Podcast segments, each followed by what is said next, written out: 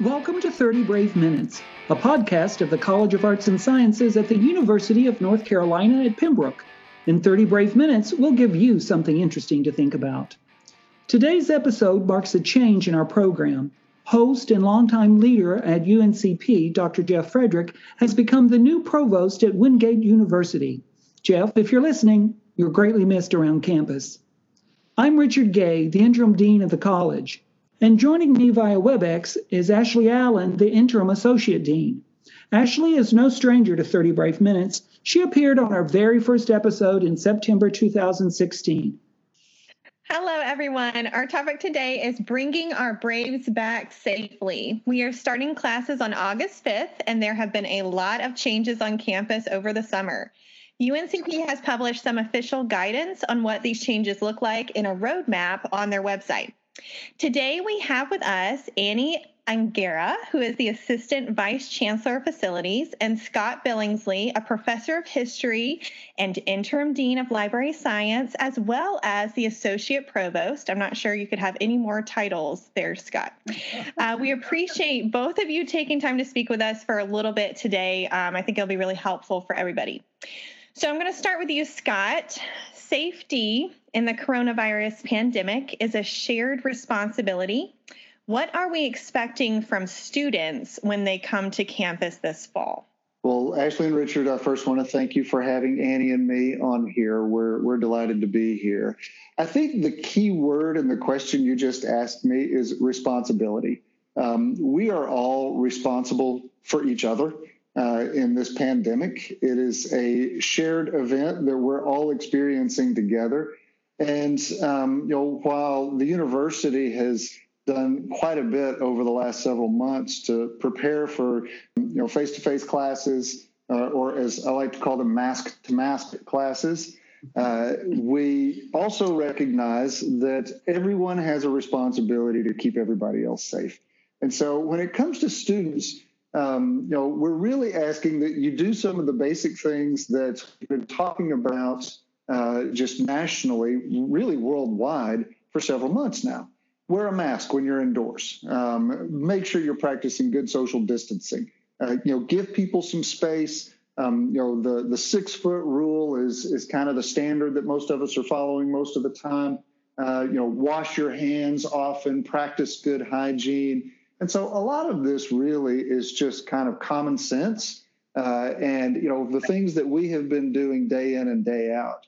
And I think by this point, hopefully, these things have become so integrated into our daily lives that we just do them naturally. And I've been walking around campus today. We've had move in this week. And I have noticed that most people are doing the things that we need to do to take care of each other.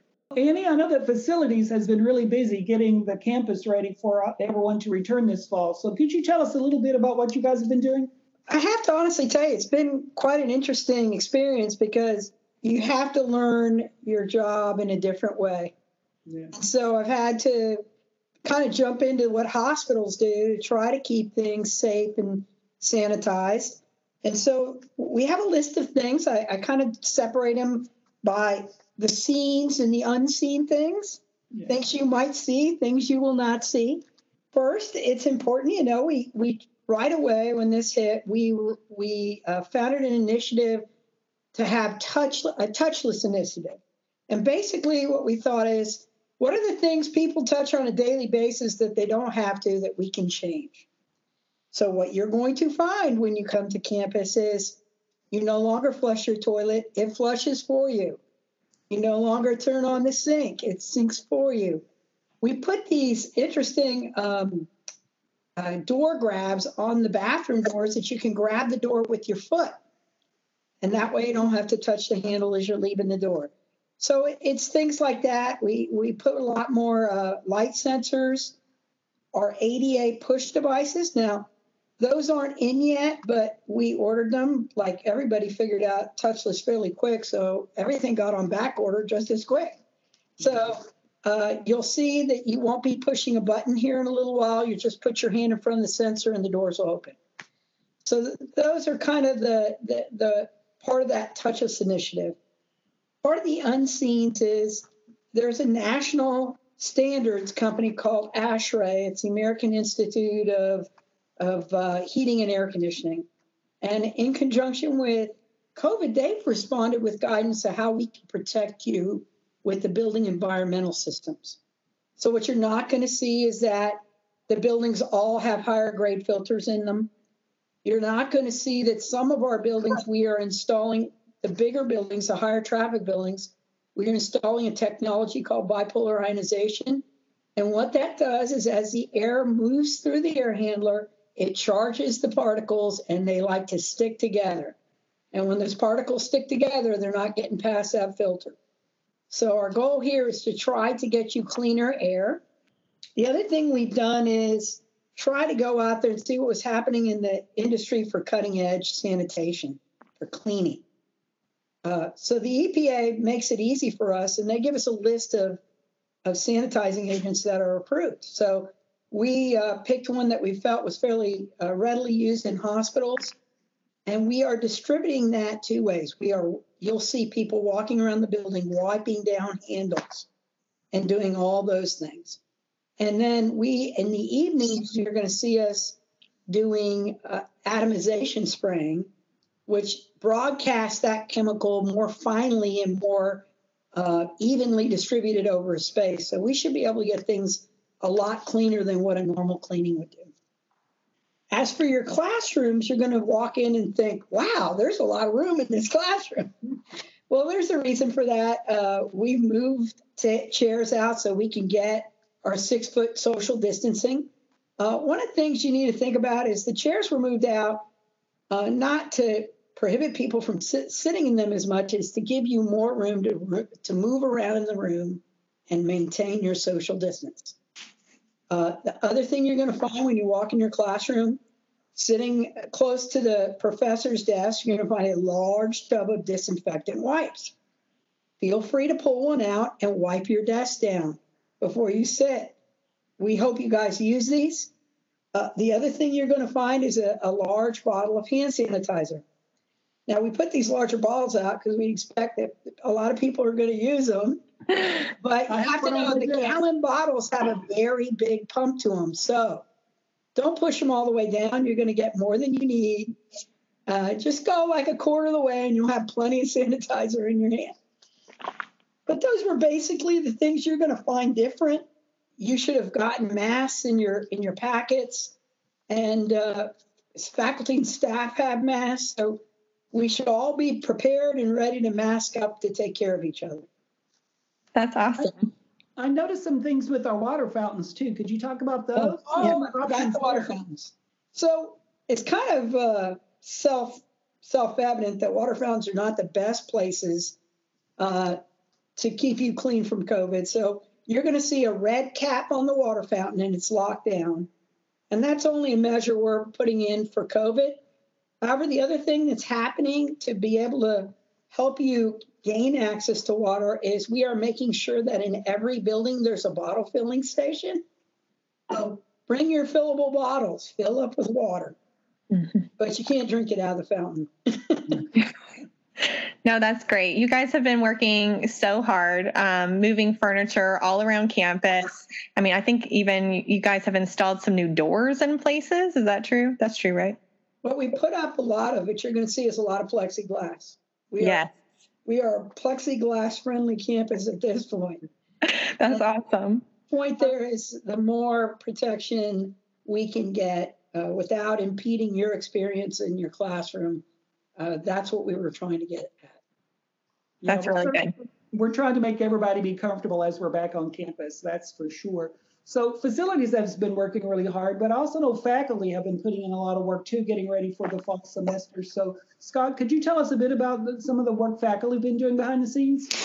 Yeah, so aside from their you know normal preparations for classes, um, they have been working to basically teach in whatever format um, we may find that we need to teach in uh, this fall.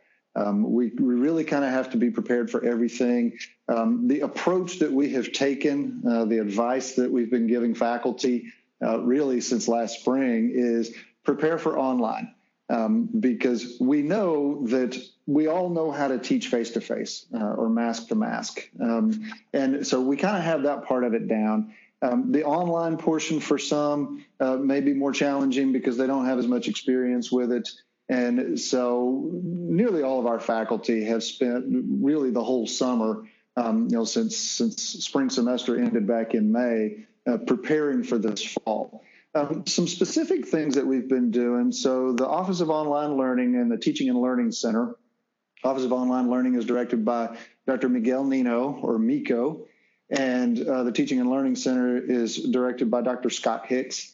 Um, so Miko and Scott have been working with our faculty all summer long in a variety of uh, ways. Um, back in uh, the spring, when we first went online, they had a series of, of just-in-time trainings. Uh, basically, it's the quick and dirty. Here's how you convert your face-to-face class to online, practically overnight. Um, and so it's not the ideal way to prepare, but it was something to just give faculty, um, you know, a little bit of, of uh, training in, in what to do to, to make that conversion. In the spring and summer, uh, Miko and Scott did two sessions of a certificate program, the Certificate in Online uh, Teaching and Excellence. Um, and we had nearly 100 faculty that uh, went through that program. Uh, it was a very rigorous program. The, the first version of it lasted about 12 weeks, the second, or six weeks, and the second one uh, was a little bit shorter. It was an accelerated version, but it really gave faculty all the tools they need to, to provide a really good online experience for the students. Um, there is a professional development webinar series. So Scott and Miko both do some, some webinars on a regular basis. Um, the YouTube channel that they have uh, has a number of uh, recordings and webinars that they've done, training sessions that uh, that they've done. Um, tomorrow they start a series of open house online con- uh, consultations. Um, so you know they're going to be available um, for these two-hour blocks over the next four or five days. If faculty are putting the final touches on their on their classes and they need a little bit of help, and they can just go and kind of call in and, and get help from our instructional designers. So, you know, the faculty have been working really hard in preparing for all of this and preparing for whatever contingency we may find ourselves in. Right. Scott, I know that's a real challenge for them. And oh, I have a, a friend who's participating in the, the certificate program. And as I talk to them, they say, "Oh, I've got to go do my homework. I've got to be ready for my my class." So I know faculty are really taking it seriously, seriously, and they're being reminded of what it's like to be a student again, too. Yeah, so they're treated just like a student, and so part of the, the the structure of the certificate program is the faculty, the, the professor becomes the student again and they are given assignments and they have exams and you know just just like as if they were back in college or graduate school again and for some of us who've been out of graduate school for a long time and out of college even longer than that, uh, that's a real shift. And so, but I think it's been really good. We've had a really good response, and, and Miko and Scott are doing it, and, and Miko's staff's doing a great job with this. That's awesome. This is Chancellor Robin Cummings, and I want to thank you for listening to 30 Brave Minutes. Our faculty and students provide expertise, energy, and passion driving our region forward. Our commitment to Southeastern North Carolina has never been stronger through our teaching, our research, and our community outreach. I want to encourage you to consider making a tax deductible contribution to the College of Arts and Sciences at the University of North Carolina at Pembroke. With your help, we will continue our impact for generations to come. You can donate online at uncp.edu slash give. Thanks again for listening. Now back to more 30 Brave Minutes.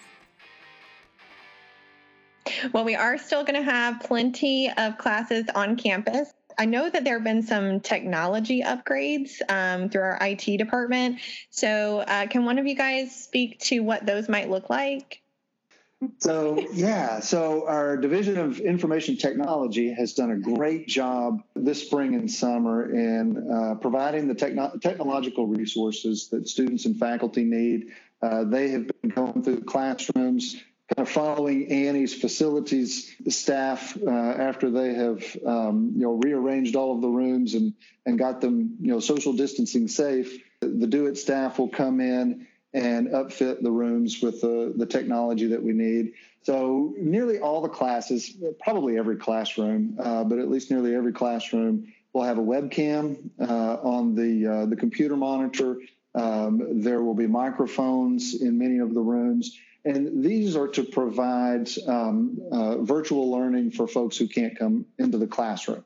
There's a whole variety of reasons of why students may or may not be able to uh, to attend in-person classes, and so every effort uh, to make that classroom instruction available, uh, regardless of where where the student is, in the uh, uh, in the computer labs around campus. Uh, we've had to disable some of the computers, taken away some of the keyboards.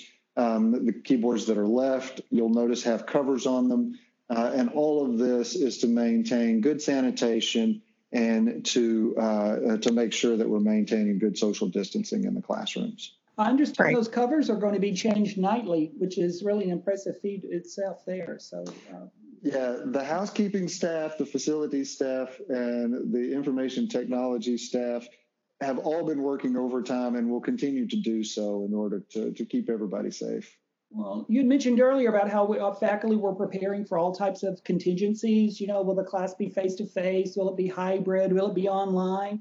Um, that's necessitated a lot of changes to the schedule. So, could you talk a little bit about how uh, the schedule has been adjusted for the fall and maybe uh, how many what what our percentages are about how many classes are are online or face to face. This changes daily. In fact, I get a daily report um, on you know what percentage of classes are online, hybrid, or traditional in-person classes. And right now, they're breaking down to be a, split by about a third. Um, you know, this this changes somewhat from day to day.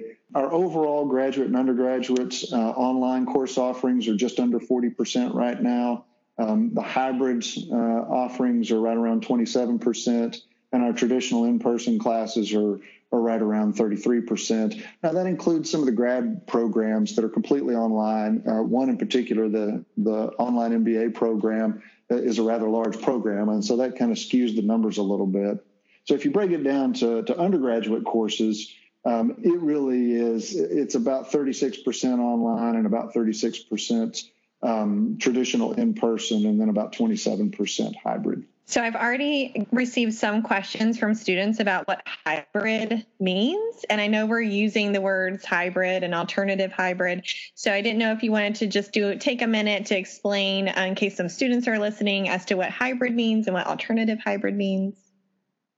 Yeah, so the hybrid courses are a mix of traditional in person instruction and online or virtual instruction. Uh, and so you have, uh, you know, there's terminology out here uh, in, in the online world. Um, so you have synchronous learning and asynchronous. Synchronous means that everybody's doing it together all at the same time, and asynchronous means that it's more of a self paced uh, model. And so with hybrid, um, you know, there are, uh, you, may have a class where a certain portion of the class of the instruction is done in the classroom in an in person setting with all of the students in there. And then another portion of the class uh, is done online. And so, you know, let's say, for instance, um, you have a class that meets Monday, Wednesday, Friday, and you may meet with your class on Mondays and Wednesdays and then Fridays, you have an additional assignment that you do uh, on your own or self paced uh, in the online format. The alternative hybrid um, is a little bit different, and it's mainly designed to accommodate the social distancing in the classrooms because we can't have as many students uh, or as many people in a single room as we used to. Um, we've had to make some accommodation there. And so, let's say, for instance, that you have a Tuesday Thursday class uh, and it's a class of uh, 30 people, but only 17 of them can be in the classroom at the same time because you know the, the, the room will only hold that many and maintain safe social distancing. So the professor may set it up so that about half of the class uh, comes, 15 of the students come on Tuesday and receive instruction, and maybe the other 15, you know, WebEx in and they all get it together. It's just half of them are virtual and half of them are face to face, or maybe those other students are doing some other uh, online assignment. And then the other 15 students will come and they'll meet uh, with the professor on Thursday. Uh, and so you, you, still get, everybody gets the same amount of um, uh, in person instruction that all the other students get. It's just not everybody can be in the same room at the same time. Right. And in this schedule, um, sometimes that is noted by it saying A B schedule. So if students are seeing A B schedule for hybrid, that's probably what that means is some students are coming in on one day and some students are coming in on a different day. Um, yeah, so lots of different modes of instruction this year. Um, I I've heard some students are already on campus. I know you guys have been walking around a lot, um, so you've seen them out and about. So students are already moving in. Um, so I would love to hear a little bit about what was different about the move-in process this year. Like, how did that go? Um, how was that different than previous years? So this year, I'll talk a little bit about the process, and then I'll I may kick it over to Annie because I know facilities facilities staff does a lot of work uh, during during move in. Um, but this year, instead of having a single move in day like we normally do, and it's usually a big event, and everybody comes out and you know helps the students move in, um, we're having to do it over the course of a week. Uh, so move in began um, on uh, Tuesday of this week, on July 28th uh, with upper division students moving in on Tuesday and Wednesday.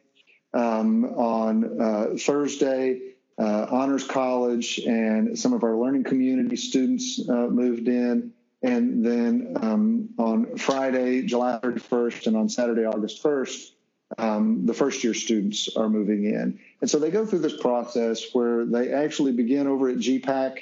Um, there are stations set up in GPAC we only allow, they, they sign up for a certain time uh, to move in. Uh, we only allow a certain number of people uh, in the facility at one time. Uh, they're all tested before they go in, uh, you know, just a basic test of their temperature and, and uh, a questionnaire asking about, you know, possible symptoms. Um, so they go through the, the check-in process. Um, they're allowed to, you know, move in with, I think, one or two people, um, you know, with them uh, move into the uh, the dorm room or the apartment that they're in. Um, and uh, then you know then you know the you know anybody that comes with them, their parents or or whoever's helping them, uh, you know will eventually leave. Uh, and so the students are actually here a little bit longer ahead of the class time. Um, and from what I can tell, uh, I spoke to Paul Posner, our director of housing and residence life, earlier today and he said that uh, the move-in has gone very smoothly. Um, you know, er, there are uh, you know, only one or two students per room, uh, and so they're they're doing things to make sure uh, to provide an environment where it's safe and healthy for uh, for the students. Um, Annie on the on the facility side, I know I know the locksmith Sharon Campbell has already been busy this week. Uh, as yeah, students have, have lost their keys within hours. Yeah. Yeah, they've been busy doing their usual uh, block work. Um, I think everything's going smoothly. I've been I've been really um, uh, pleasantly uh, not surprised, but pleasantly happy about the fact that I'm seeing a lot of masks on students, and that's that's a wonderful thing. Me too. I've been seeing lots of students. Well, nearly every student I've seen has been wearing a mask, and uh, you know, my office here in Hickory Hall is near one of the dorms, and it's been very orderly. I mean, people are, are very organized, and they have the trolleys in place to help them, you know, move in easily. And so it seems it seems very calm and very organized. So I want to give a shout out to everybody who was involved with that because it, it really is looking good there. Um, so with when the students move in, we of course have visitors on campus. So uh, when we have visitors on campus, what are they? What what do they expect? Is there a check-in station or something for them? Um, we have encouraged uh, units to have you know some sort of kind of welcoming area uh, in each of the buildings. Um, you know, to welcome visitors into the into the building, but also to ensure that everybody is following uh, proper protocol. But there's not really a, a check-in place for for the entire campus. Right. So if someone's just coming on campus to grab a bite to eat from one of our awesome locations that we have, they would just need a mask up before they come in and um, proceed as they normally would. Wouldn't you think it's stay stay away from people as much as they can? Yes, that's right. Um, I know there are some places where they're not allowing visitors. I, I, believe I'm not positive about this, but I believe they're not allowing visitors into the the dormitories Um, we're really limiting, you know, for instance, in the library, uh, access to only students and, and staff and faculty. Uh, but you're right, you know, you can go, you can eat outside. We have a food truck on campus now uh, over near the quad, right in front of Moore Hall. And so, you know, you that can go and grab a bite to eat and stay outside. Yeah. Awesome. Okay, that sounds really great. Um, we, I, of course, there have been a lot of questions about what is going to happen um, if and when a student tests positive for COVID. So, what are our procedures that we have in place? Um, so, if one of you could talk just a little bit about um, our plans for that, that would be great.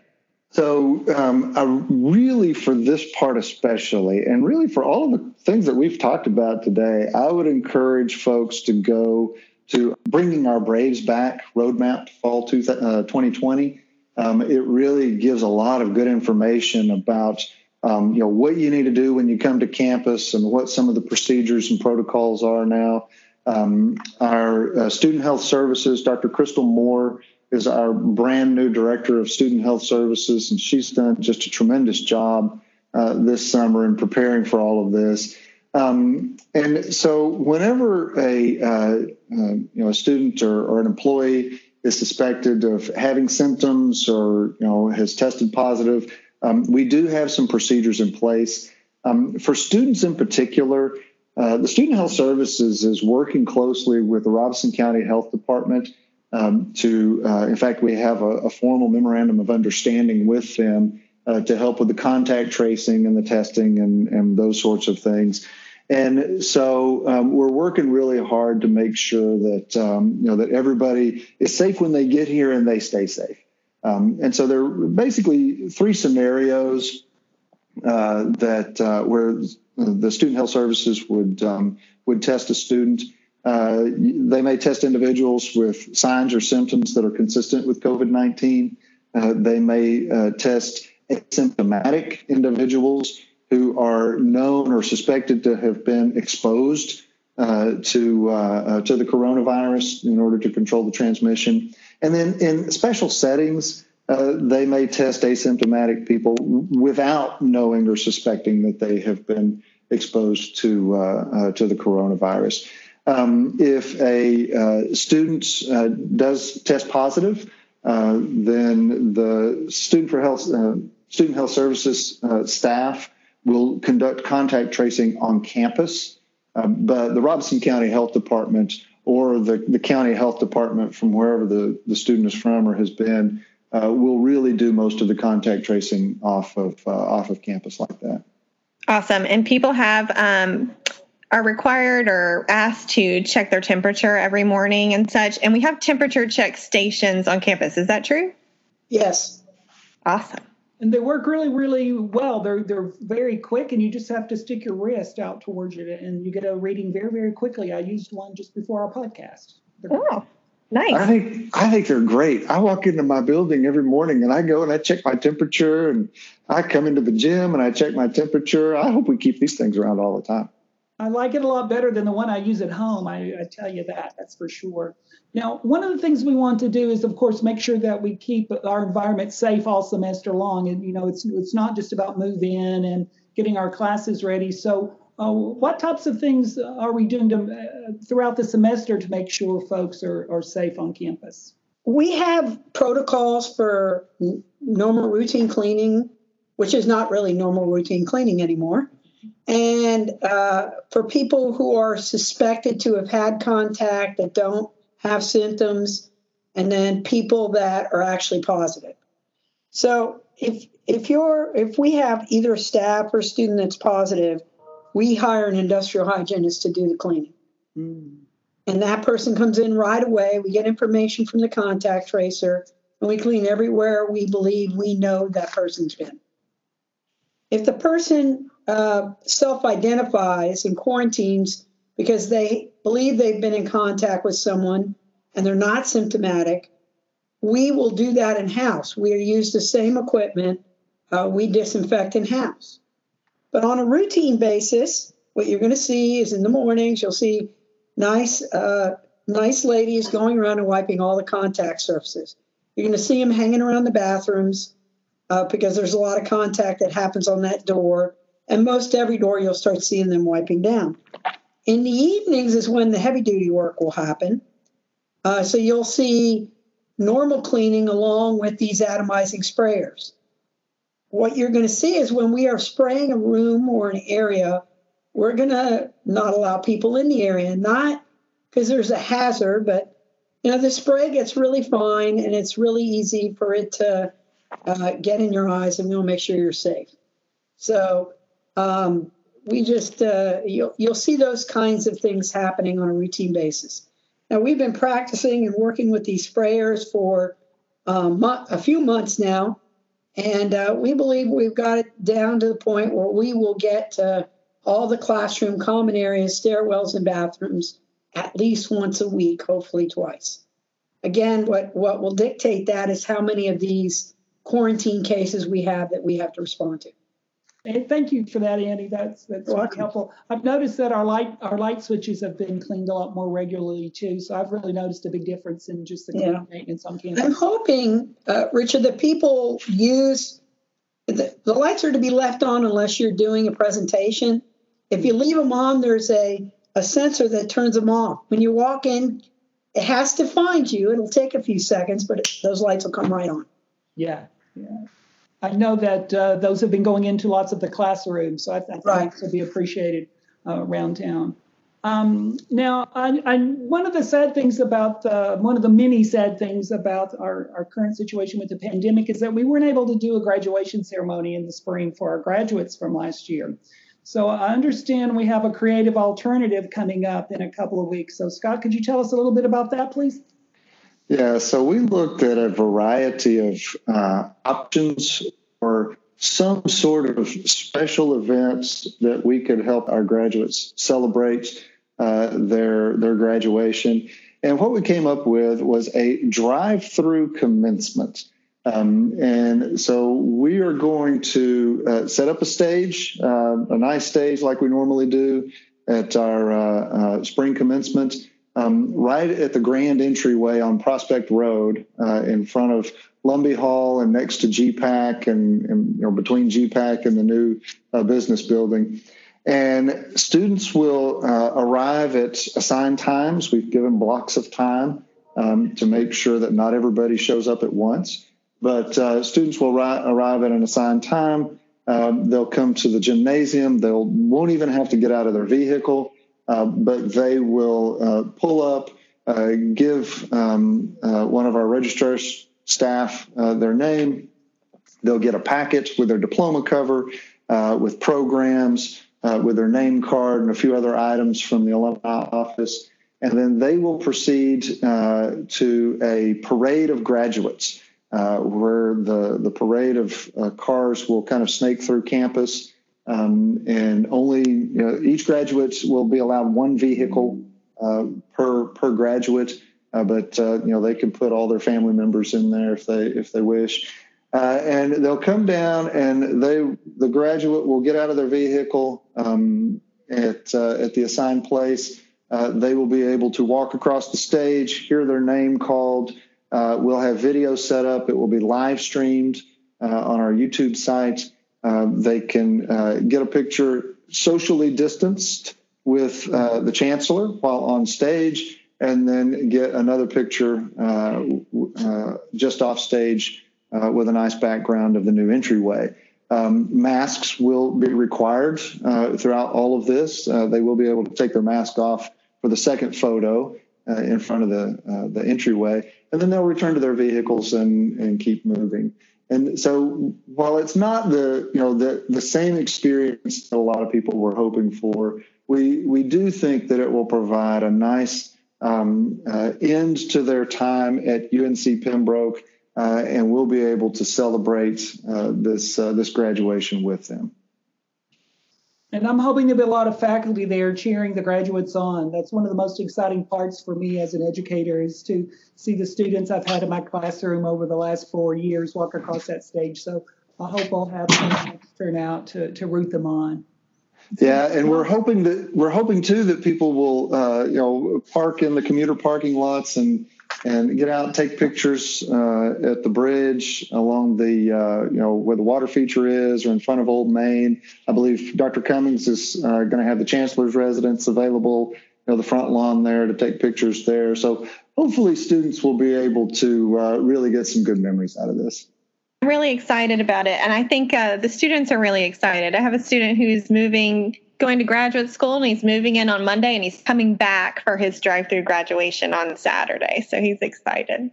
That's great. That's great. Well, thank you guys. Uh, clearly, we've been working really hard to return everybody back to campus safely and also to have a very safe and, and exciting graduation. So, uh, I want to thank you guys for talking with us today about this important topic.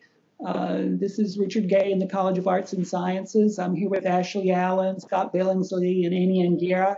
And I hope you've enjoyed listening to 30 Brave Minutes. Thanks for having us, Richard. Thank you, Richard. Ashley.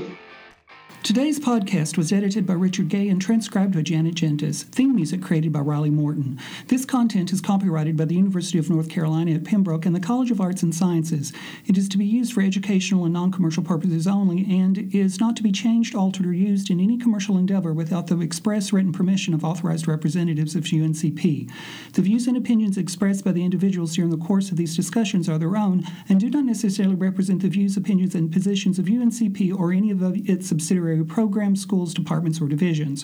While reasonable efforts have been made to ensure that information discussed is current and accurate at the time of release, neither UNCP nor any individual presenting material makes any warranty that the information presented in the original recording has remained accurate due to advances in research, technology, or industry standards. Thanks for listening, and go Braves. Good job, everybody.